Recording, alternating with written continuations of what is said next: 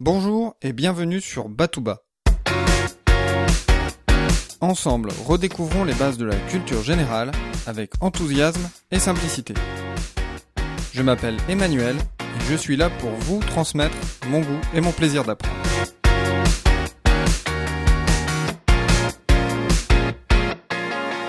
L'Égypte antique est habituellement décomposée en quatre périodes, situées entre 2680 et 330 avant Jésus-Christ.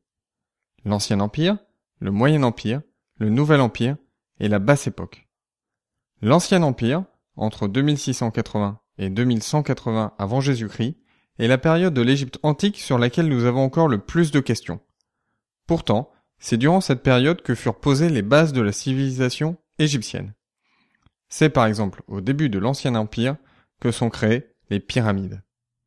La première pyramide apparaît sous le règne de Djoser, et sa construction est dirigée par un architecte du nom d'Imhotep.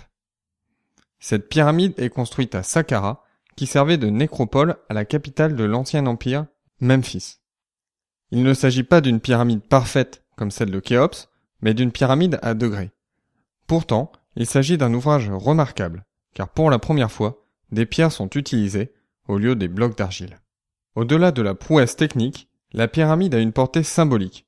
Elle doit faciliter le voyage du roi vers l'au-delà. De ce fait, il n'est pas étonnant de voir que le rôle d'Imhotep ne se cantonnait pas à celui d'architecte. Imhotep était aussi grand prêtre. Il aurait été à l'origine d'une réforme religieuse qui aurait mis en avant le mythe d'Osiris et d'Isis, que nous allons maintenant résumer. Nout est la déesse du ciel et Geb le dieu de la terre. Ensemble, ils ont quatre enfants formant deux couples, Osiris et Isis, Seth et Nephthys. Osiris récupère le trône d'Égypte et apporte la fertilité en enseignant l'agriculture aux hommes. Jaloux de sa réussite, Seth, le dieu du chaos et des tempêtes, piège son frère dans un sarcophage qu'il fait disparaître sur le Nil.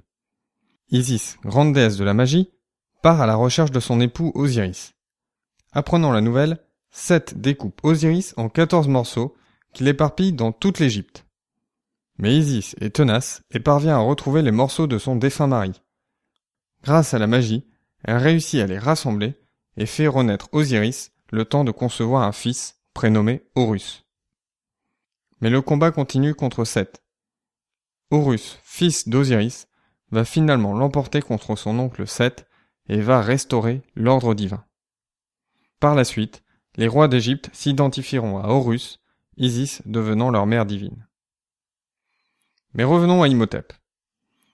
Architecte de génie, réformateur religieux, Imhotep est un homme extraordinaire. Mais sa légende ne s'arrête pas là. Imhotep aurait été le médecin et le premier conseiller du roi Djoser. Imhotep maîtrise en fait tous les savoirs de son époque. L'architecture, l'écriture, la médecine. Sur le socle d'une statue de Djoser, on trouve ainsi l'inscription. Le chancelier du roi de Basse-Égypte, le premier après le roi de Haute-Égypte, administrateur du Grand Palais, noble héréditaire, grand prêtre d'Héliopolis, Imhotep, le constructeur, le sculpteur. Imhotep est l'un des seuls personnages en dehors des pharaons à être entré dans l'histoire.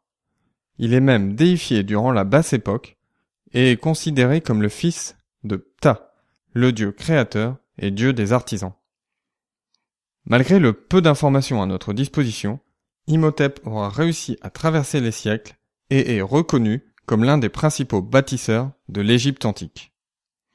Pour en savoir plus sur la légende d'Imhotep, je vous conseille la lecture du roman de Christian Jacques, Imhotep, l'inventeur de l'éternité.